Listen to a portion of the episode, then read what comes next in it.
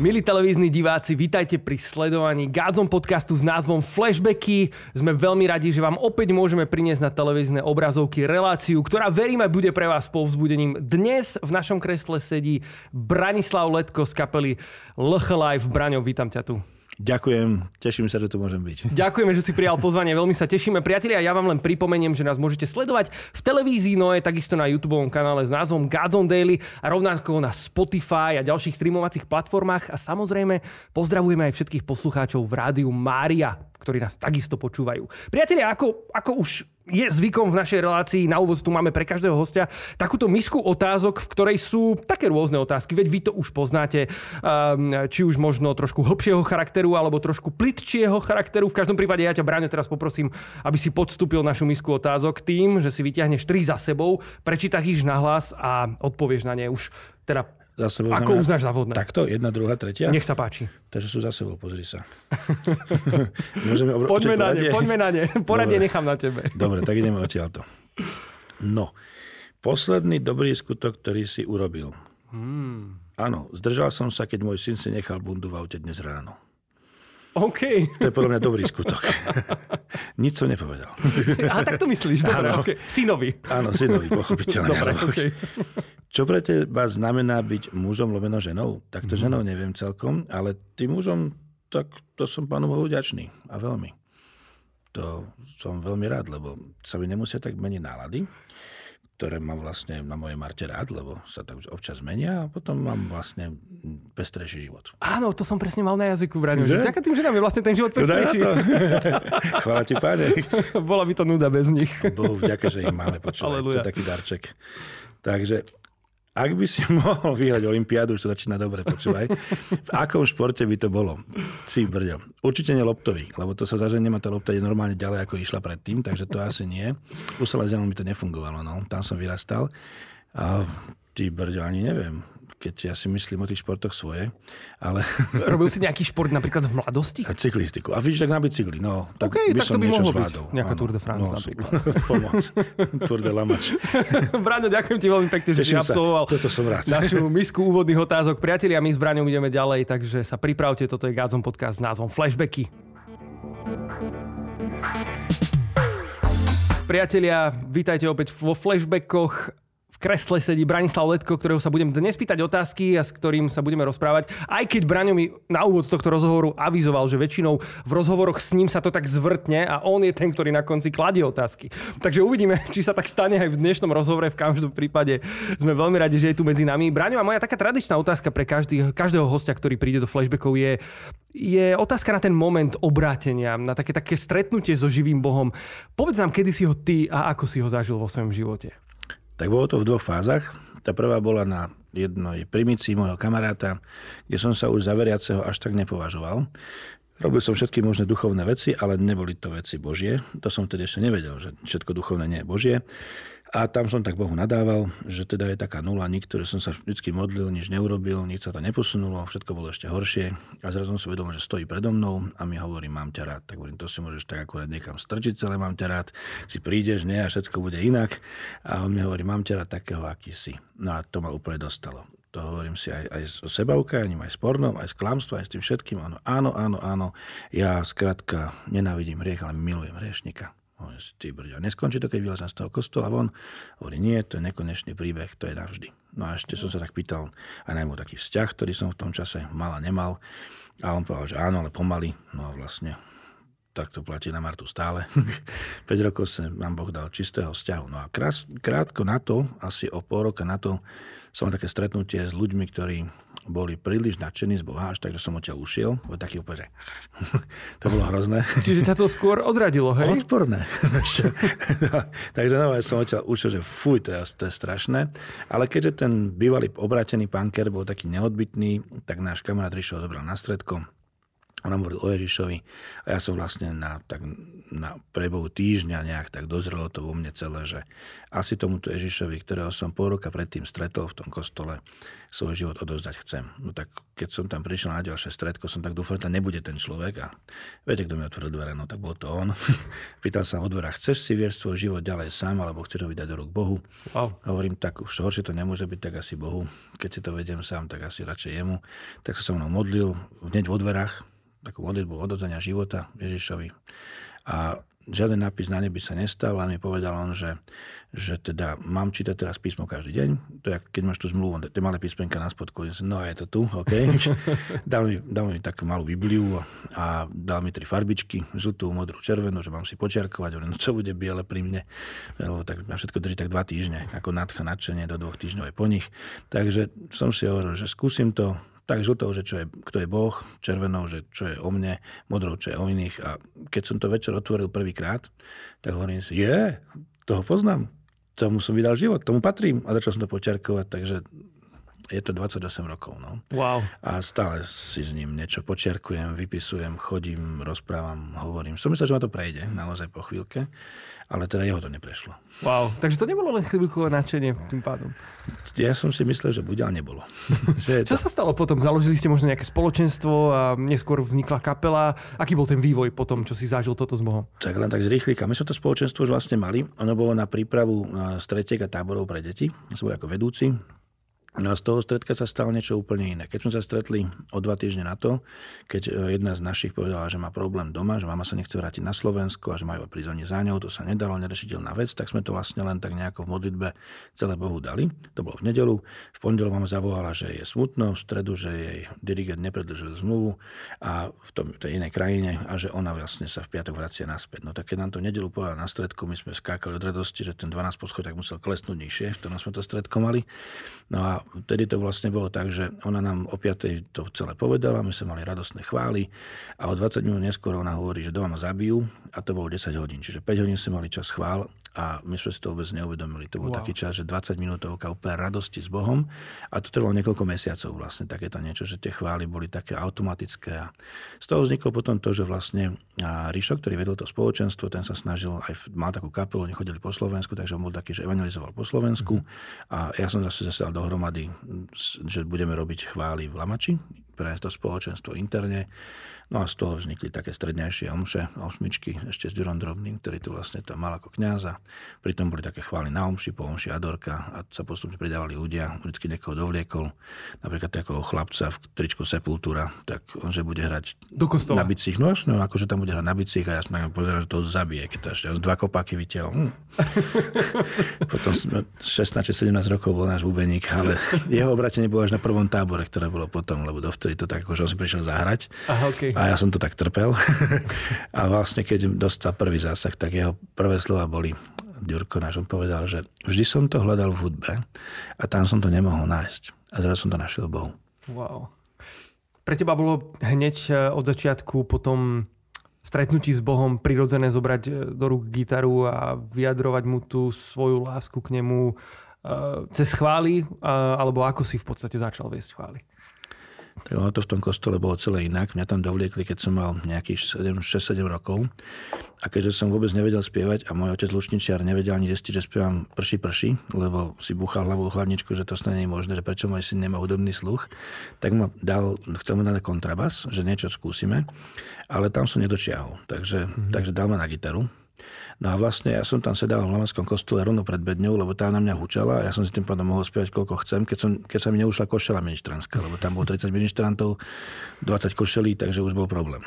Takže tak som sedel, som si spieval a tak sa to nejako zmenilo. Tam sme vlastne potom začali s nimi hrávať, sme ich vystriedali tú partiu a v tom kostole to bolo také prirodzené, že tam skrátka to bolo sobota večer rozložiť, nácvik, nedeľu omša, po nej zložiť a o týždeň znova z Dubravky chodiť pešo do Lamača, to je taký kus, lebo nechodili autobusy vtedy. No a vlastne, keď sme sa tak nejako obrátili, tak prirodzene sme začali hrávať aj stredy, omše. A to bolo také automatické. No. Ten chlapec, ktorý vtedy s nami viedol to stredko, to bol Braňo Škripek, a to prezradím na neho, tak on vedel 3 akordy, ale nevedel, kedy ich má použiť. To znamená, že keď on spieval, že keď sa milujeme, dečko, Ja som mu to už tlačil psychicky ten akord tam, ja som odohraných nejakých už 15 rokov na gitare a navzájom. Boh je v nás. A Braňo, to je môj duchovný otec, takže on toto vie, moju takú rozprúženie na začiatku. Takže potom sme gitary zobrali postupne, my a sme vystriedali, ale musím povedať, že on tie svoje tri akordy, ktoré ledva dotlačil na to miesto, tam bola taká Božia prítomnosť, že my sme revali všetci. Ale nie preto, že to nevie zahrať, ale preto, že tam Boh tak bol prítomný. Takže ja som si povedal, že potrebujem to, čo má on. Ja síce viem hrať lepšie, ale nemám tu Božiu prítomnosť. Wow. A Boh mi to potom postupne dal. Ako? No takže som začal s ním chodiť, začal som čítať to jeho slovo, začal som si uvedomovať, že on tie veci robí úplne inak ako ja. Tam často opakovali sa veci, že to mám robiť z jeho moci, z jeho síly, tak sme tie veci začali postupne dávať dokopy a vlastne jedna z prvých piesní, lebo ja som jednu preložil ešte predtým, takú starú od nejakej kapely Petra. Mm-hmm. Tam bolo, že Veďma z dolných nádvorí, ďalej za oltár, taká chvalovka. A potom vlastne taká moja prvá pieseň bola, keď som večer a som tam sa zbúchal v čistote celé zle úplne a hovorím si, a teraz Boh bude na mňa zlý, všetko bude na nič, zrazím ma o to, nespravím skúšku, čo ja viem všetko ostatné, musím ísť rýchlo na spoveď. A vtedy som si uvedomil, že ale môj Boh je ten istý ako pred 5 minútami. A on mi hovorí, ja ťa milujem rovnako. Tak ja som si len klakol v tej izbe a som zobral gitaru a tá pieseň prišla sama. To bola taká pieseň, že ty si môj pán, ty dvíhaš ma, tak príď a zachráň ma. Ja padám pod ťarchu svojich vín. A ja som si uvedomil, že naozaj, že Boh sa nezmenil, to ja som sa zmenil. To mne sa zmenili okolnosti, ale že môžem prísť ku nemu a je to teraz niečo úplne iné. No vlastne vtedy mi tak zobral taký ten strach z neho. Mm-hmm. A nahradil to bázňou, čo je niečo úplne iné a to je, že kto si Bože. Že povieš jednu vec a ťa hviezdy poslúchajú, máš vyrité naše meno v našich dlániach, že miluješ nás napriek tomu, že nás poznáš a tam som teda zmenil. Taká piesem potom prišla, že bázen, to bolo hneď za 5 na to po nejakej tej našej večernej omši a tak. Braňo, vy ste sa na začiatku s chalanmi vlastne volali Lamačské chvály, keďže ste boli z Lamača. Potom ste sa premenovali na Lámačské chvály, keďže už ste všetci neboli z Lamača. No, keď nahrali prvú kazetu a hovorili, že názov, tak hovorím, ty vole, názov? Čo je, aký názov? Takže tak dáme to, že chvály, no tak Lamačské chvály. No, každý to poznal pod tým, lebo tam sa chodilo na chvály. Však boli na rôznych miestach v Bratislave, vtedy nejaké stredka. Potom som bol na jednej konferencii a jedna Češka, ktorá je taká, tiež sú vo chválach v Čechách, ona to čítala, že jo, Lamačské chvály, to je takový mocný, to je o prúlomu. A my, že zmeníme názov. Dáme tam dlženie. To je dosť dobré. Potom sme sa pokúšali to zase dostať našim kamarátom Angličanom cez ich anglické ústa. No tak to nie je šanca. Ako to sme skúšali, ako nič, normálne sa to nedalo. Tak sme dali iba, že LH skratku. Tak oni došli s tým, že LCH a potom jeden došiel s tým, že Love of Christ Heals. Hovorím, wow, že to je dosť dobré, lebo to vlastne aj teraz tak nejak fungujeme. A potom začali sme tie veci tak nejako dávať naživo, tak vzniklo z toho LH Live, ale ja ti neviem. Toto je krásna genéza. Ďakujem Chrobačíkovi, že prečo môžu aj niekto názor kúpiť, že S2G Benda je to super, vieš, že Sing to God, alebo vieš, a my tu musíme takéto niečo zložité. No. Ale ľudia to aj tak nejako na to zvykli. Super, to ale aj to nesie to posolstvo v podstate, nie? Toho, čo sa, dalo by sa povedať, možno aj deje počas tých chvál. Áno, je to tak, lebo aj SPEC menilo význam toho slova. Vieš, my sme o tom teraz bavili predtým a ja si stále pamätám, čo to bolo na začiatku. A s tým sa už moc nechválime, že? Ak by ste chceli vedieť, čo to bolo na začiatku, dajte do otázok. Dajte do otázok, prípadne do súkromnej správy. Ale náhodou dostali ste sa z toho. Je to super. Dostali sme sa z toho. A ste s tým pohode. Áno, joj, dobre, to som... Pani, ďakujem, modlitby sú vypočuté. Braňo, ty si preložil okrem iných aj pieseň od Martina Smitha s názvom Summer of Love, Úžasný pán. A ja som videl, že Martin Smith mal nejakú fotku na Facebooku s nejakou takou keramikou tvojej manželky. Viem, že ste sa viackrát stretli. Ste s Martinom aj osobne nejakí priatelia? Máte spoločne vzťah? Dobre, tak to rozdielme nejakú tú otázku. Veľa otázok naraz. Taký jednoduchý, vieš. Ale to v pohode. Tak prvá bola, že Summer of Love, tak to som nepreložil ja. To preložil Miloš Ústera zo Zboru Viera. A mi to strašne páčilo, že vlastne to Summer of Love, my sme to nemali Summer of Love, my sme to mali vtedy tanky ruské, však teraz to je podobné. Ale my sme to tam v 68, keď oni mali Summer of Love, leto lásky a kvetinkové všetko, tak on na to vlastne nadviazal a tento Milo to preložil ako Úžasný pán, tak to nás dostalo. Tak začali vlastne hrávať a keď nám niekto hovorí, že to sme my takto. Nie. To aha, ako, okay, lebo ja som tiež pôvodne si myslel, že to je piesň, ktorá vychádza od vás. Kamuflujeme to a robíme mu reklamu tomu Milovi, ale Milo takto prekladá piesne tiež. A potom to ďalšie, Marta urobila naozaj taký kruh zeliny a na ňom vlastne boli slova, ale piesne Waiting for you. Čakám teba král, sme to vlastne, to je taký ťažký preklad, Waiting here for you, no, ten král, ale predsa, no, nejak sa to podarilo. A tu nám aj schválili normálne, že ako oficiálne, že teda môže to tak byť, tak normálne. Čiže vy ako keby musíte poslať, že to, ako ten preklad bude doslovne, čo to bude znamenať v slovenčine, ale vy to musia schváliť. To taký papier s troma riadkami, takými, pardon, vidíš to, ja mikrofóny, s troma takými stĺpcami a v neme jedno, že originál, potom, že voľný preklad, doslovný preklad a potom preklad z toho naspäť do angličtiny. Aby vlastne pochopili, čo to je. A potom vlastne z toho oni spravia, že autor recognized version. Čiže to je autorom rozpoznaný originál piesne. Aha. Takže to nám takto prešlo. No a s Martinom sme sa stretli párkrát na nejakých konferenciách a na kopec bláznivých miestach. Keď bol tu na Bratislave, tak naše dievčatá z Lamača, naše manželky sa tak vrhli okolo neho, odfotili a on, že crazy Slovakians. A potom asi to videla jeho manželka doma, sa musel vysvetľovať veľa vecí. A tak sme sa stretli ešte na ich miestach a raz to bolo tak, že my sme akurát boli v Bruseli, keď oni tam hrali. Takže my sme vlastne tam prišli a on pozerá, že what are you doing here? Čiže hovorí, ty nás poznáš? A on hovorí, že pastor. Hovorím, no, áno, že worship pastor možno, ale ináč tu nič nemám. Tak sme sa ešte párkrát takto stretli na nejakých konferenciách, ktoré boli o chválach, čisto o chválach, tak to bolo celkom milé. A potom naposledy to bolo... Takže keď sme ho stretli vo Viedni, krátko na to, ako v Bruseli, hovorí, že vy sa prenasledujete. Hovorím, nie, ty lozíš za nami. Tak mne to je veľmi vzácne, že človek, ktorý je introvert a nevedel ľuďom ani sa poriadne pozrieť do očí od mikrofónu. V čase, keď my sme boli v Anglicku, tak mali prvú kazetu. My sme tam žili s Martou akurát na rok. Sme tam chodili predtým na tábory, pomáhať do tábora, do komunity, do otvorených dverí. Oni vtedy len začali. Mali prvú kazetu a bolo veľmi sympatické spôsob, ako komunikovali Božiu prítomnosť. Bolo to veľmi tak netradične, lebo to bolo aj s kapelou so všetkým. My sme vtedy boli jedni z mála takých, čo boli aj kapelou. Rieka života mala. Tí už ťahali, to bolo super. A vlastne v Lamači to vždycky bolo s bubnami, so všetkými, čo babky samozrejme nám babičky hovorili, že kam ty kotle zase taháte. takže my sme museli poupratovať kostol, potom sme mohli rozložiť kotle. Takže to bolo také, že je super, niekto nie to robí tiež takto. Ty si to už, Braňo, trošku načrtol, ale ja by som sa ešte trošku viac spýtal na to, v čom ťa ten Martin Smith inšpiruje? Spomínal si Božiu prítomnosť, nejaký jeho prístup k tomu celému. Koniec koncov viacero piesní máme od neho preložených, takže predpokladám, že niečo tam je. No, spôsob, ako vyjadroval veci, ktoré žijú s Bohom, nebol taký ten bežný tuctový, ako sme to mali vtedy. Tu bolo pán, zastavil sa na brehu. No však super, ale no zahraj to s bicimi. No. Zaspí ti bubeník. Krásny trojštvrťový valčíček, perfektné, super.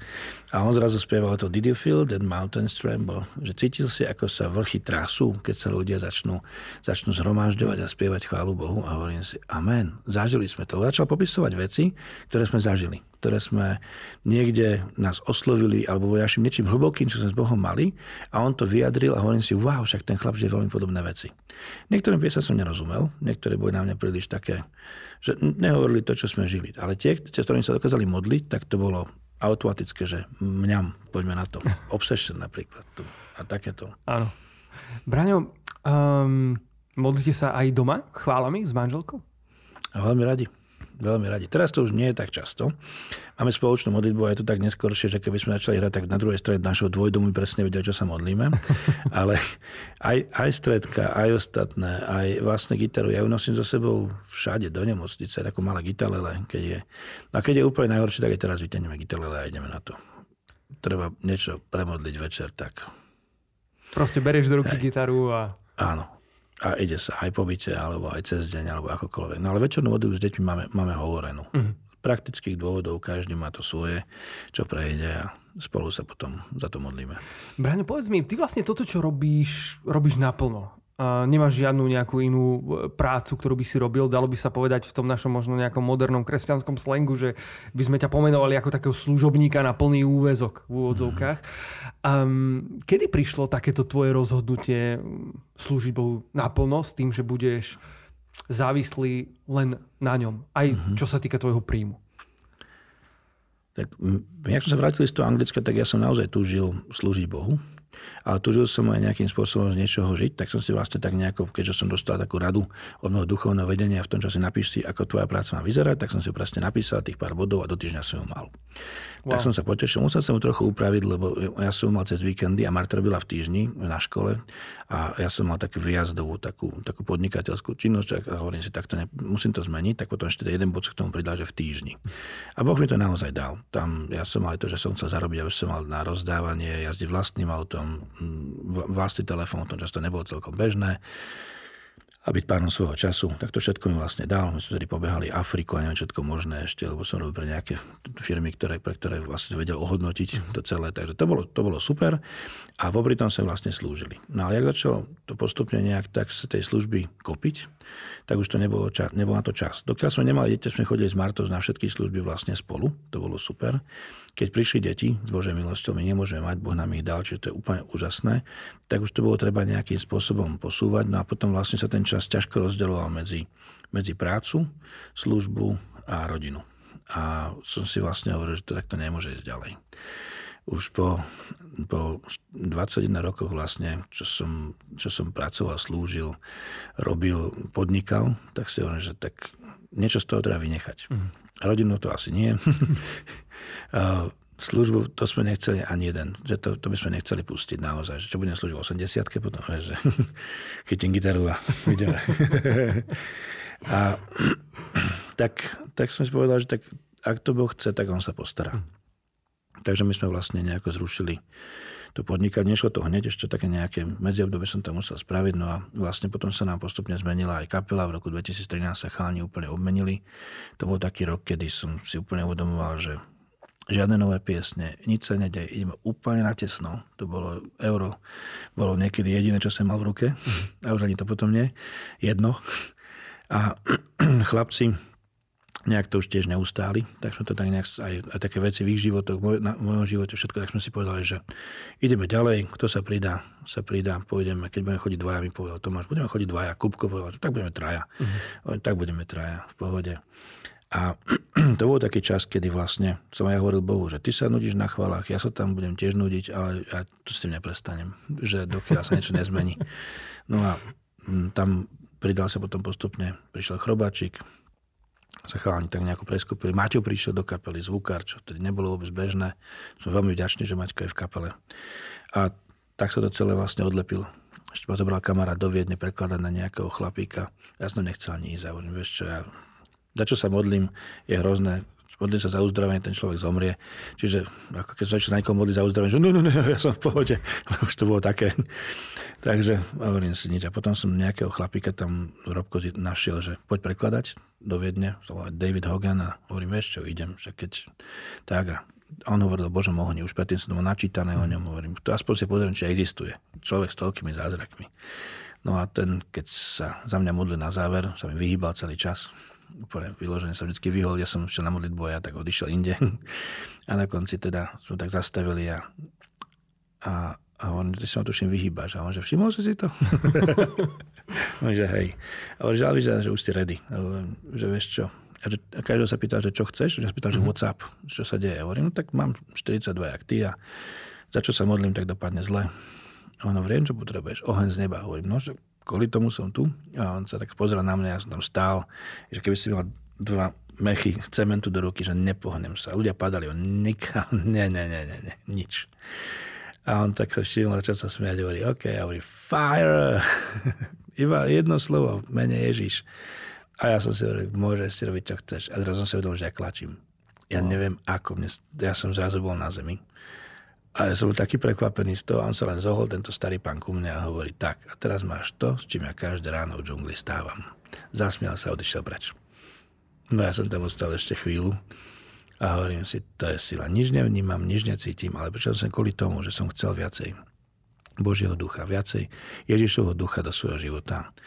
A OK, tak to vo viere príjmam a odchádzam. Na ďalších chválach sa postavil niekto z vozíka, na tých ďalších niekto prišiel s tým, že bol hluchý od narodenia a počuje, na ďalších niekto, kto bol slepý, zrazu povedal, že vidí. A vlastne od toho roku 2013 na každých chválach sa udeje nejaký zázrak. Na každých jedných. Ani jedni nie sú bez toho. Wow. Braňo, my sme v tejto chvíli vyčerpali náš čas pre televíziu Noé, ale v tomto rozhovore budeme ešte pokračovať na náš YouTube a na Spotify. Priatelia, vás pri obrazovkách pozývame dopozerať tento podcast s Braňom Letkom. Budeme sa rozprávať ešte ďalej aj o veciach, o ktorých Braňo pred chvíľou hovoril. Ďakujeme vám veľmi pekne, že ste nás pozerali a tešíme sa na vás v ďalších flashbackoch. Dovtedy vám prajme veľa, veľa požehnania. Majte sa krásne. Ahojte. Ahojte. Priatelia, v tejto chvíli plynule úplne v tomto rozhovore ideme na náš YouTube Godzone Daily, ktorý môžete odoberať, môžete ho lajkovať a samozrejme môžete ho aj komentovať. Píšte, čo vás inšpiruje, čo sa vám páči, čo sa dotýka vášho srdca v tom, o čom sa s Braňom rozprávame dnes. Pozdravujeme opäť všetkých tých z vás, ktorí nás počúvajú na Spotify a v Rádiu Mária. Braňo, ja by som plynule úplne prešiel ďalej ešte predtým, než ti položím otázky z Instagramu. Hovoril si, že ten rok 2013 bol taký prelomový v tej službe. Že proste od toho momentu, kedy si prijal ten oheň z neba, mohli by sme povedať, tak sa začali diať veci. A vy s kapelou a so službou LH Live ste známi aj tým, že chodíte na rôzne periférie. Napríklad väznice. Bavili sme sa pred týmto podcastom, že aj zajtra sa chystáte slúžiť vo väznici. Tešíme sa. Povedz nám, ako sa evanjelium dotýka väzňov? A čo sa deje v tých väzniciach, keď tam slúžite? My som chceli vlastne kvôli tomu, že máme také heslo, že dostaňme chválu do každej dediny a že vlastne tá väznica, tam je 1200 mužov, len starosta sa ináč volá. Takže sedí to s tou víziou a s tou túžbou. A po jedných chválach v Beckove prišiel za mnou taký mladý muž a hovorí, že prosím ťa, môžem s tebou chvíľku hovoriť, to tam je bežné, človek, vieš, tak poznáš to, balíš káble a niekto niečo chce, alebo modlitbu, alebo tak, ešte modlitba je v pohode, ale keď nejaké otázky ťažké, tak to by som niekoho radšej iného nechal odpovedať. A hovorím, jasné, kľudne, a on hovorí, že či by sme ako nechceli ísť do basy. A hovorím, ty brďo, tak ty si snáď aniel, teba snáď posiela Boh. A on hovorí, ne, ja som tam pedagóg, ja tam mám 100 chlapcov a oni musia očuť o tom Kristovi, čo tu vyprávaš. Dobre, OK. Hovorím, výborne, není otázka, že či, iba kedy. A môžeš 14. mája. Hovorím, ty brďo, a to bolo v januári, vieš. Hovorím, wow, ja sa to 3 týždne modlím. A on hovorí, že no, že ja to už vybavujem, že hovorím, chcem tých najťažších, chcem doživotných, že to ti nedajú. Že tam mi ani karta nepípa. Hovorím, aha, to ja tomu nerozumiem, ale že ja som tam 17 rokov. A hovorím, dobre, tomu vôbec nerozumiem. A on, že ty sa budeš modliť, ja budem konať. OK, videl, že tomu vôbec. Ja hovorím, ja nechcem najľahšie, ja chcem najťažších. A tak naozaj nás tam dostal, trvalo to 3 hodiny a keď sa postavili pred tých chlapcov, ich tam bolo 48, to bola taká pomerne malá miestnosť, taká telocvičňa to bola vtedy, ale malička. A ja som stále myslel, tam prídu tí plexiskláči, vieš. Tak policajti, že tam budú áno, strážiť, chrániť. No, presne, rozumieš tomu tiež. Ja som videl fotku, na ktorej tak hráš, tak sa pozráš do zeme. Áno, tiež mám podobnú skúsenosť. Držíte palce, ja som na to takisto. Tam ale neprišli. Ani nám. Ešte tento Mišo, vieš, ten kapitán, ten ešte furt odbiehal a bol tam jeden, ktorý to mal strážiť a ten bol taký nervózny, keď sa povedal Ježiš, že si skoro išiel odplúť na chodbu vždycky za každým slovom. Ježiš vybehol von a spustil Slovensku nejakú túto vybrané slova a dostal som úplne prekvapený, že vlastne no však nič. A tak sme začali iba normálne pesničky, spustili sme chvály, jedna pieseň, svedectvo. Potom s nami Černoška Gloria sa postavila a hovorí, že Braňo, mám pre nich slovo a vytiahla Bibliu. No a ja som siahal po mobile, nie? Mobil na vrátnici, zamknutý v skrinke. Hovorím, tak Gloria, čítaj pomaly. Ona z Bostonu, vieš, Černoška, hovorím si, skús pomaly čítať. A ona hovorí, to vám jednoduché. Pán mi dal pre vás slovo, ak ťa aj otec a matka opustia, ak ťa zradia, ja ťa nikdy neopustím, ja ťa nezrieknem.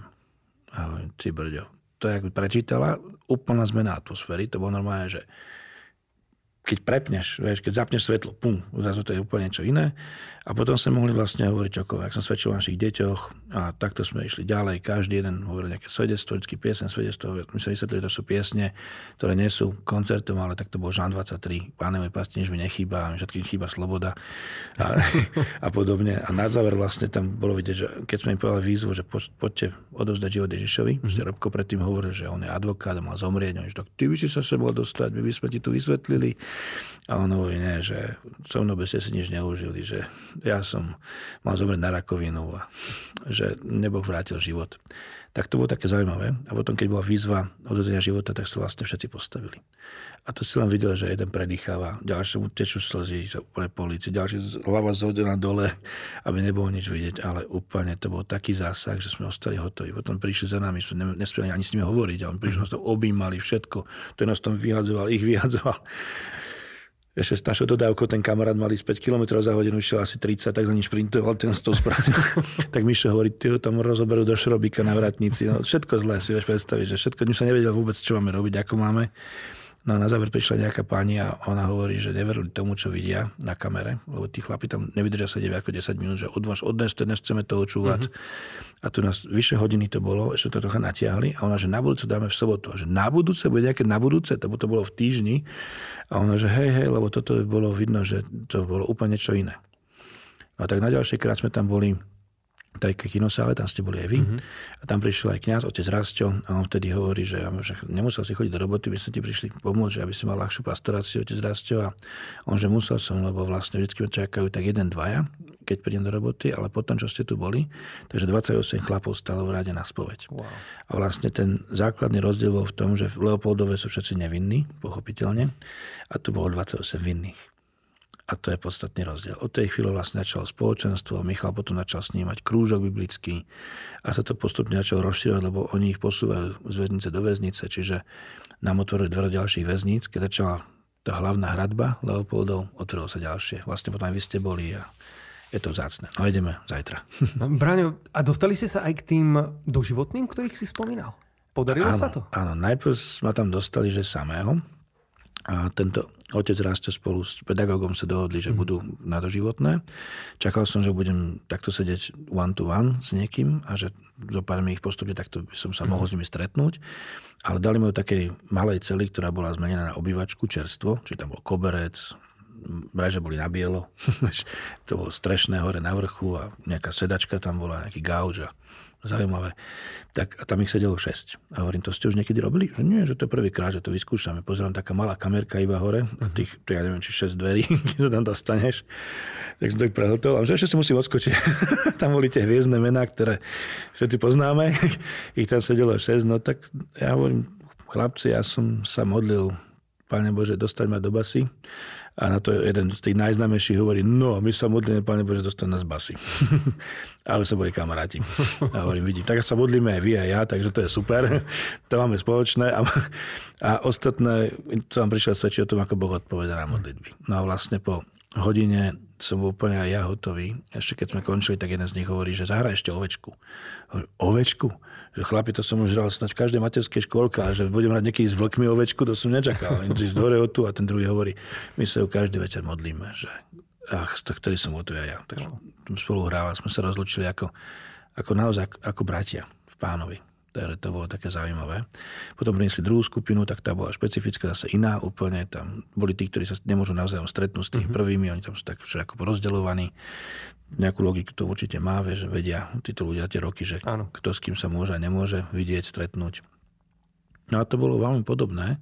Tiež od nuly vlastne, že začínaš a po hodine to bolo úplne niekde inde. Že tí ľudia si písali potom nejaké aj kontakty na to spoločenstvo Dizmáza. Začali chodiť newslettery a oni nevedeli o tom, čo sa deje vlastne dolu. Lebo to je úplne oddelené. Odtedy vlastne tam boli už niekoľkokrát. Veľmi sa z toho teším, že tam môžeme ísť a teraz ideme tam znovu. A už sme boli aj u doživotných v iných mestách, lebo nie je to len v Bratislave. A je mi to vzácne. Takže dalo by sa povedať, že Boh tak postupne pootváral tie dvere aj na tých ďalších väzniciach pre vás, preto aby ste tam mohli priniesť evangelium. Ešte stále sa modlíme za nejakých zopár, do ktorých som veľmi túžili ísť, zatiaľ sa to nepodarilo a verím, že to aj tam Pán Boh dá. Vy ste aj, Braňo, nahrali nejaké také CDčko s väzňami. Niečo sa mi marí. Áno, to bolo v Čechách, v Rínoviciach. Tam sa ukázalo, že ten pán je tomu úplne naklonený, že on mal nejakého kamaráta veriaceho z nejakej inej jednotky a tí sa spojili, dali to dohromady a on nám vlastne na druhýkrát, ako sme tam išli po roku, povedal, že on je s tým v poriadku, ak to celé nahráme. A dal to tým odsúdeným vlastne podpísať, že ktorí by chceli, aby aj ich tvár sa tam ukázala. Keďže tam už bolo nejaké modlitebné spoločenstvo a tam vlastne aj funguje duchovná služba. Tam majú takisto oni pani, ktorá sa o nich duchovne stará, lebo tam je kňazov málo, ona tam má na starosti, omše chodí slúžiť a táto pani tam je z tej misie. Tak to bolo také vzácne, že sme mali podpísali, že to chcú, že sú OK. Tí, ktorí nepodpísali a chceli tam byť, tak boli v takej inej časti toho celého a to bolo vlastne plné ihrisko, plný taký dvorec oplotený a ešte tam bol problém, že vlastne v tom čase by musela byť násobne zvýšená ostraha. A keď sa pán riaditeľ pýtal, že teda, či by bol niekto ochotný, tak ľudia v rámci svojho voľna prišli do práce a povedali tak obrovskú zmenu na ich zverencoch, na tých odsúdených, ktorú videli po tom prvom raze, že to si nevedeli predstaviť, že je možné. Takže oni normálne sa dobrovoľne ponahlasovali do tej služby. Čiže by sme boli tak vďační, že oni to chceli, oni tam chceli prísť, aby my sa mohli hovoriť evanjelium. A dokonca bola tam možnosť priniesť aj ľudí zvonku, čo sa teda nestáva, ale mali dovolené ich aj rodinní príslušníci prísť. Wow. A nebolo ich tam málo. Boli za takým iným plotom, v takom inom oddelení, ale nebolo ich tam málo. Čiže my sme ostali úplne hotoví z toho celého. Wow. Je to zachytené na kamerách. Jak sme sa rozložili, tak sa spustil lejak kamery. Začalo to na ne normálne padať. Nástroje rozložené. To som videl, ako chalani prehodili cez to nejaký igelit, cez bubny, Kubo prehodil aj cez seba a začal hrať. A začali sme sa modliť. A jednoducho celý ten lejak, jak tam bol a malo prešať niekoľko hodín, tak sme hovorili, Bože, ja som sa neprišiel zabíjať čas. Ja som sa prišiel na Tvoje slovo. A Ty si povedal, že dnes ohlasíme, budeme ohlasovať Tvoje meno. Dnes my sme cestovali noc predtým a mali sme zase naspäť, to je fakt ďaleko. A hovorím, tu sme neprišli zabíjať čas. A tak mene Ježiša Krista. Tu bude to, čo si vysníval Boh. Takže na tej kamere je vidieť, že vlastne leje 200 metrov od nás v okruhu na všetky strany. Tam nepadla ani kvapka, dokonca chvíľu svetilo slnko. Ale ten lejak tam je vidieť. Všade na okolo vidieť, ako leje. Wow. Takže to je taký zážitok, že čo Boh chce, to si on zariadi. To je neuveriteľné. To je otec. Braňo, nielen ľudia na chválach a v službe LH Live zažívajú zázraky, ale aj ty osobne vo svojom živote máš viac takých momentov, kedy si zažil také nadprirodzené Božie konanie. A ja si pamätám, určite jedným z nich sú aj tvoje deti, ako si spomínal na úvod tohto podcastu, to, že ste vlastne nemohli mať deti a vlastne máte, lekári vám hovorili, že nič z toho nebude, ale Boh povedal opačne. A pamätám si, ty si mal raz aj takú skúsenosť so svojím zrakom, kedy, neviem, čo sa tam presne stalo, ale mal si pravdepodobne stratiť zrak, alebo proste mal si nejaký problém s očami a tiež tam nejakým spôsobom Boh zasiahol. Vedel by si s nami zdieľať toto svedectvo? Hej, skúsim tak skrátiť. Hej, ja som si zasvietil do oka nejakou baterkou a za chvíľku na toto ostalo celé šedé a nevidel som na to vlastne vôbec nič. Úplne, že nič. Tak som dobehol donútra, akorát tam bola u nás Gloria, lebo ona vždycky dá týždne z roka býva u nás, než príde, sa klimatizuje jetlag, všetko. Takže to my využívame a zdieľame sa spolu aj s ňou a ona s nami, máme to veľmi radi, tak som dobehol, že počúvate, že ja nevidím. Tak začali sa Marta s Gloriou hneď modliť a po dlhom čase, možno 20 minút, pol hodina, začali vidieť také bodky, a keď hodíš farbu na okno a ona začne postupne stekať, tak sa ukážu také jednotlivé niečo. A hovorím, to je zlé. Tak vždycky to bolo také, troška to ustúpilo, ešte niektorí ďalší začali modliť a na druhý deň som napísal nejaké veci, tak som to ešte v noci išiel písať, hovorím, ja nevidím, môjmu kňazovi Norovi, hovorím, ja nevidím Noro. A on, tak sa chcem modliť. No tak okolo polnoci som už videl, aspoň, ale rozmazal na to jedno oko, tak som to napísal, poslal. A vlastne takto pokračovalo, že ja som ráno vlastne na to oko nevidel a som sa musel premodliť do toho, aby som bol schopný s ním vidieť. Tak po 2 týždňoch, keď som niekedy vraceli, tak už som volal môj kamarátovi lekárovi, gynekolog, takže má priateľov na každom poschodí, niekomu nejaké to dieťatko privedol na svet, čo je úžasné, a hovorím, prosím ťa, tak on hneď hovorí, okamžite choď na očné, niekoho tam zohnal, on sa tento pozrie, tak tam vlastne som myslel, dám ju kvapky, idem domov. A oni teda, že mi odobrala sietnica. Hovorím, že ako? A že no je to zlé, je to odumreté, že vlastne už to len dohará, že to je vlastne, že to je koniec. Ale ja potrebujem vidieť. Tak ma to nechali v nemocnici a čo hľadať, lebo keďže to bolo vlastne akože infarkt sietnice, že zapchaté, tak to bude určite spojené s niečím ďalším. Oni nepískajú v uchu, oni že aha, tak to budú a už ďalšia diagnóza, nádor na nejakom mieste v mozgu, všetko to mali presne, že kde to bude. Vždycky som zavolal domov Marte, Marta Hovorí, OK, tak sa modlila proti tej diagnoze, ktorú povedali, tak tu vlastne to vyšetrenie, ktoré ma potvrdil, vyvrátilo, našlo inú a tak to vlastne išlo stále z jednej diagnózy na druhú, ale my už vlastne vieme, že keď Boh začne meniť nemeniteľné diagnózy, lebo každá z nich je nemeniteľná, tie, ktoré tam oni hovoria, tak už je dobre. Už viem, že môj Boh koná.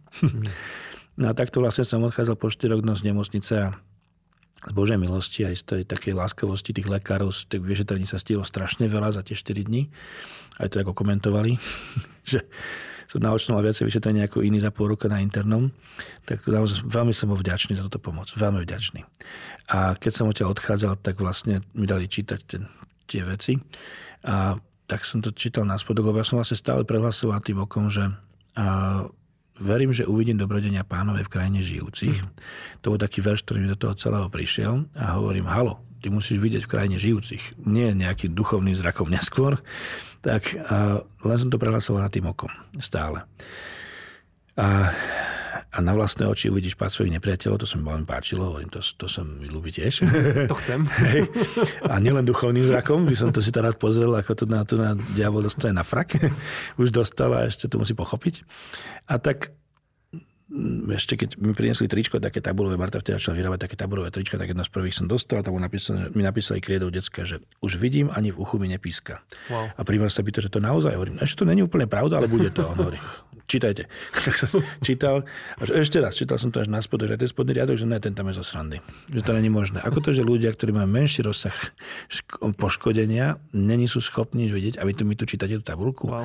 Hovorím, to celkom neviem, ale viem, že môj Boh, jemu není problém týmto okom čokoľvek urobiť. Wow.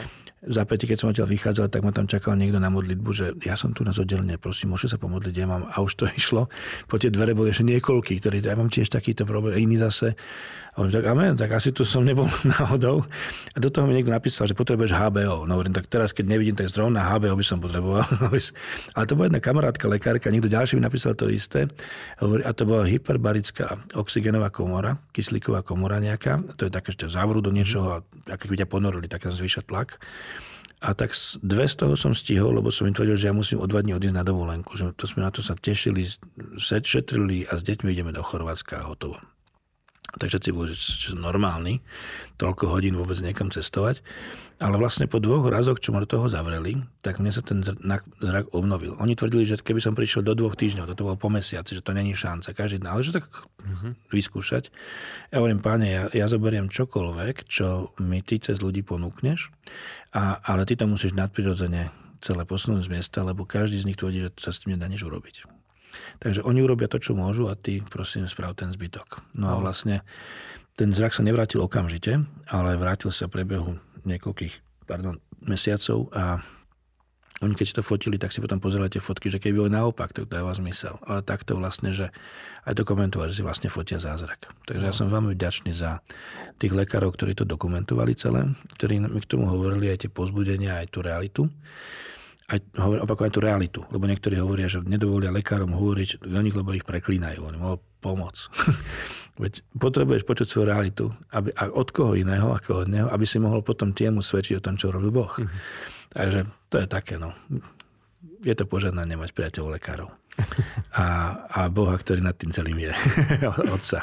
Braňo, pred týmto podcastom si spomínal ešte, že musíš si vypnúť budík, lebo máš nastavené budíky na nejaké Božie slovo z Izaiáša, ktoré si spomenul. A mne sa to pripomenulo vlastne s tým prehlásením, ktoré ti deti napísali na to tričko. Vlastne o tom, čo ešte nebola realita, ale bola realita niekde v duchovných sférach. A na čo máš nastavený ten budík? Mám to nastavené 7-krát za deň, je to po hodine a je tam, že Izaiáš 53:5. Jeho ranami ste boli uzdravení. A je to preto, aby sa mi to do tej mojej palice dostalo. Mal som to tam mať nejakých pár dní, som si povedal, že dám to na pár dní, ale už to tam mám niekoľko rokov a je to niečo, čo potrebujem ja. Lebo si vlastne uvedomujem, že keď som nad postielkou nejakého dieťaťa, k tomu dali 2 týždne, tak ja nemôžem vidieť veci vlastnými očami. Ja ich potrebujem vedieť iba tým, čo hovorí Boh. A keď to dieťa potom odchádza z tej nemocnice po vlastných, oni všetci vedia, že to bol Boh.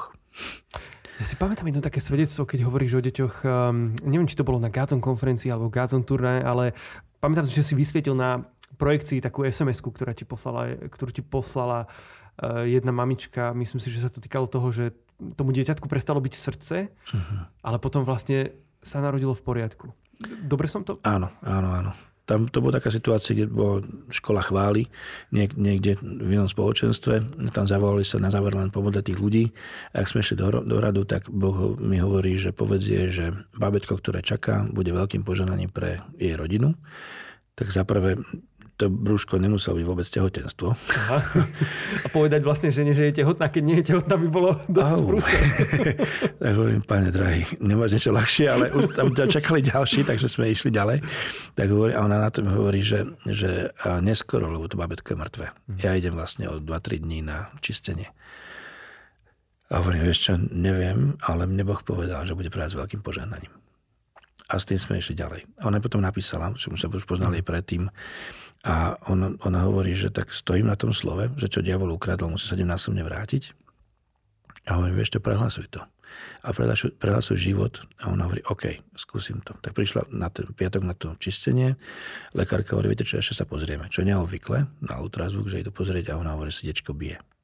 A vlastne konštatovala, že to dieťa má 2 týždne oneskorenie. Čiže to nesedelo s ničím a bolo jasne zdokumentované, že ten čas, čo babetko nežilo, tak aj lekári ho potvrdili. No a ono potom vlastne stále hovorí nejakú ďalšiu chybu, ktoré to babetko má, stále ju s niečím ďalším vystrašili, vyplašili. A čo ona to povedala bolo, že musela som sa niektoré rána sadnúť za klavír a prechváliť až do toho miesta, kde som bola schopná Bohu dôverovať. Lebo ten strach ma išiel zničiť. A hovorím, wow, tak to je veľmi aktívny prístup prehlasovania a chvál. A vlastne babetko sa narodilo úplne zdravé, úplne v poriadku a dokonca my som ukrstný, takže veľmi sa z toho teším. Braň, ďakujem ti veľmi pekne. Ja by som v tejto chvíli v našej relácke prešiel k otázkam, ktoré mali ľudia na teba na Instagrame. Je ich celkom dosť. Ja som v pohode, lebo Michal povedal, že má odpovede, takže ano. To je náš kameraman dnes. Teším sa, Miško. Už sme ťa zradili, že si tu. Pozdravujeme nášho kameramana Michala, ktorý priatelia, vďaka ktorému môžete počúvať a pozerať tento rozhovor. Takže Bohu, ďakujem za teba. Michal, si tam. Dobre, prejdem k tým otázkam, Braňo. Ako odpovieš, nechám na teba. Idem teda na prvú. Braňo, kedy sa ti najlepšie chváli? No vždy vtedy, keď vnímam, že je ten čas. Keď Boh ma to dovede na to miesto, tak verím, že to je presne to. Ale vlastne aj v aute, hoci kedy to je. Ja to mám rád. Ďalšia otázočka. Pamätáš si svoje prvé chvály, ktoré si viedol? To bolo na tej skupinke, kde sme sa vlastne tak nejako spoločne obrátili. Väčšinou ich vedol buď Ríšo, alebo tento Braňo, ale potom zrazu mi dali gitaru, že a teraz ty. A ja som si uvedomal, že to je niečo úplne iné, ako som robil dovtedy. Dovtedy som spieval o Bohu a teraz to konečne bola moja modlitba jemu. Môj spev jemu, moje hranie jemu. To bolo zrazu niečo, na čo som sa celé roky pripravoval a nevedel som na čo. To bolo na toto. Wow. Ďalšia otázka. Jeho najobľúbenejší zázrak, ktorého bol svedkom? Najobľúbenejší zázrak? Máš taký? Ty brďo, ja hovorím, že deň bez zázraku je zabitý deň, takže... ale vieš, že to by sme mohli celé hodiny hovoriť. Asi to, že máme deti. Nemôžeme ich mať a Boh ich dal. To je taký obrovský zázrak, ktorý rukolapne každý deň vidím pred sebou. S vďačnosťou. Vďaka. Ďalšia otázočka. Ako vnímajú vaše deti vieru? Je to pre nich iba náboženstvo, alebo v tom vidia niečo viac? My sme sa modlili a prehlasovali nad nimi to slovo, ktoré sme dostali, že všetky naše dietky budú učeníkmi pánovými. Čiže my sme od začiatku stáli na tom, že budú učeníkmi. Teda nielen niekým, kto o Bohu vie, ale kto sa ním necháva denne učiť. A keď od nich počujeme veci, ktoré s Bohom žijú, a to len tak medzi rečou niekedy pustia, tak si uvedomujem, že tam, kde my máme náš strop, tam oni ma ešte len začínajú, tam majú podlahu. Tak sa z toho teším a veľmi sa modlím. Nech si to môžu s Bohom užívať každý deň. Nech môžu žiť s Otcom. Braňo, ďakujem. Ďalšia otázka. Čo ti pomáha, keď máš pocit, že Boh je ďaleko, aby si sa mu zase priblížil? No to znamená, že ja som ďaleko. On je tam stále. A pre mňa to je taký čas, že ďaleko. Vieš, že ja stále sa snažím si pustiť, to sa pustí automaticky, vlastne pustia pesničky z mobilu a tam mám len chvály. Takže tam celé to nejako načítava a to ide nejaký random. Takže to je taký čas, kedy ma drží pokope. No a keď ja nemám to čerstvé s ním, tak vtedy zistím, že potrebujem, páne, potrebujem ťa. Aj teraz cestou som hovoril, že také rýchle ráno to bolo, tak toho bolo veľa, že ja ťa tak veľmi potrebujem, páne. Jak som mal pustené akurát Bože slovo, som vnímal, že Jan 10. kapitolu, tak mi išla do kolečka, tak zrazu veta, ktorú som počul tisícekrát, zrazu pre mňa ostala niečím, nad čím musím teraz vážne porozmýšľať, lebo tam bolo, že ja som dvere k ovciam. To, že sú dvere k otcovi, to, že one dvere, vieš, k spaseniu, je tam ďalej napísané, ale dvere k ovciam, to by znamenalo, vieš čo, že všetci tí ľudia, ktorými sa stretávame, tak on je tým kľúčom k ich srdciam a my nemusíme strácať čas tým, že sa budeme ťažko prebojovávať, ale že on automaticky je tým. No tak to už musím pracovať to ešte. To tam ešte moc čerstvé. Ale ďakujeme ti veľmi pekne aj za takéto čerstvé zjavenie, ktoré si nám ponúkol. Ďalšia otázočka. Ako vznikla spolupráca s Davidom Janočkom a s vedením chvál spolu s vami? To bolo jednoduché. On chodil s Maruškou Mikloškovou a my sme sa stretli na nejakých aktivitách. Predtým som o ňom len počul, videl som ho z diaľky, zazrel som ho v takom nejakom hejne reperov a potom vlastne to jeho prežívanie s Bohom mi bolo veľmi sympatické. Boli sme spolu na viacerých takých službách pre deti z detských domovov, kde nás tedy zobrali Mikloškovci spolu, to bolo veľmi vzácne. A tak nejako, keď sme sa spolu dostali do workshopovej skupinky a workshop bol od nejakej piesni, no tak hovorím, tak pozri, dám refrén a ty daj rap. Takže ja som s tou mojou časťou urobil refrén s tými deckami tej piesni, až teraz vyjde na CD-čku. CD-čku už sa vyrába, že ja, toto som ja a on zase urobil do toho nejaké trikrát rap a tie decka to tam narepovali a veľmi také príjemný čas to bol. No a potom sa objavil na nejakom jeho repe. Áno, v klipe. Aj to tu vlastne spomína ďalšia otázka, pretože tam vlastne tancuješ s Davidom a on o tebe hovorí, že vlastne si dávaš chvály každý deň. A tu je otázočka, že dáva Braňo každý deň chvály, ako to spieva Puer Day? Áno. Každý deň Boha chválim. A začínam ráno, keď otvorím oči, poviem, Ježiš, milujem ťa. A iba hovorím, aký je úžasný. Ale nemusí to byť spievané, že? To nebola otázka. Nie. Nie vždycky to je spievané. Nie, nemusí. Braňo, ďalšia otázočka. Poprosím o modlitbu, aby som lepšie rozprával. Videli sme sa v Klíne. Pravdepodobne možno je teda niečo pre teba. Tak, Pane Ježišu, prosíme ťa, čo si začal, viem, že aj dokončíš, si dobrý Boh. Tak sa teším na tú omegu, keď ty si alfou tohto mladého muža. Predpokladám, ženatý muž? Myslím si, že je to muž. Tak, amen. A, tak, buď aj omegou. Amen. Ďalšia otázočka. Kedy bude ďalšia prorocká konferencia? Ja už viem, kto to je. Dobre, už. Áno. Ja to chápem. Tak amen. Znel v tej otázke, takže pravdepodobne máte nejaké spojenie, že sa poznáte. Takže tak o to viac amen. Mali sme tam chváli pred 2 týždňami večer o 9:00. Ja som išiel z Bratislavy na otočku a oni tam prišli, boli z rôznych štátov, tak sme mali také anglické chvály do noci. A spievaš aj po anglicky? Keď treba. Dobre. Veľmi dobrý prístup, to sa mi páči. Keď treba, tak som tu, pani, použí si ma.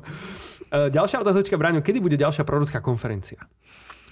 My sme plánovali, že o rok, ale podľa všetkého, podľa toho takého nejakého návalu a dopytu dáme asi na jeseň ešte jednu. Výborne, takže pozdravujeme. Ďalšia prorocká konferka bude na jeseň. Môžete sa tešiť. Posledná otázočka. Je Boh rovnako prítomný na veľkých naprodukovaných akciách ako na malých autentických stretnutiach? No, Juko, tak to je otázka na teba. Teraz prišiel ten čas. Ako to vnímaš? Tak ja verím, že áno, že aj tie naprodukované akcie sú autentické vo svojom zmysle a veríme, a aj keď ich produkujeme my napríklad, tak ich naozaj robíme v tej viere, že ak si to Pán Boh celé nepoužije pre svoju slávu, preto aby sa niekoho dotkol alebo aby zmenil niekoho život, tak je to celé zbytočné. Takže odpovedal by som, že verím, že áno. Že to je určite úmysel Miško, dobrá odpoveď môže byť? Dobre, prikýva. Braňo, tak vidíš, nakoniec prišlo k tomu, že padla otázka. No, aj... vidíš to, padlo to tam. Teším sa. Naplnilo sa to slovo. Na úvod. Ak tam nebude tá malá obyvačka na tom veľkom pódiu, tak presne sme niekde zahodili šancu. Tá malá obyvačka tej skupinky, kde vychádzajú ťažké veci a kde Boh uzdravuje, tak sme premrhali šancu, že? Je to tak. Okay. Amen. Amen. Braňo, ďakujem ti veľmi pekne za to, že si prišiel, že si s nami zdieľal svoje srdce tu. Aj pre ľudí, ktorí nás počúvajú a sledujú. Priatelia, naozaj veríme a modlíme sa aj spolu s Braňom, aby to bolo pre vás Amen. Nielen povzbudením, ale aby ste naozaj zažívali doma, keď toto budete počúvať alebo pozerať, keď si to pustíte možno v aute na nejakej ceste niekam, aby Boh konal vo vašich životoch, aby sa diali zázraky, znamenia a divy, aby Boh potvrdzoval to Amen. Slovo, ktoré tu dnes zaznelo. A budeme veľmi radi, keď nám o tom dáte vedieť, keď nám napíšete a povzbudíte aj našu vieru. Braňo, ďakujem ti ešte raz. A ja ďakujem. Veľa požehnania, priatelia, vidíme sa pri ďalšom podcaste. Amen. Ahojte.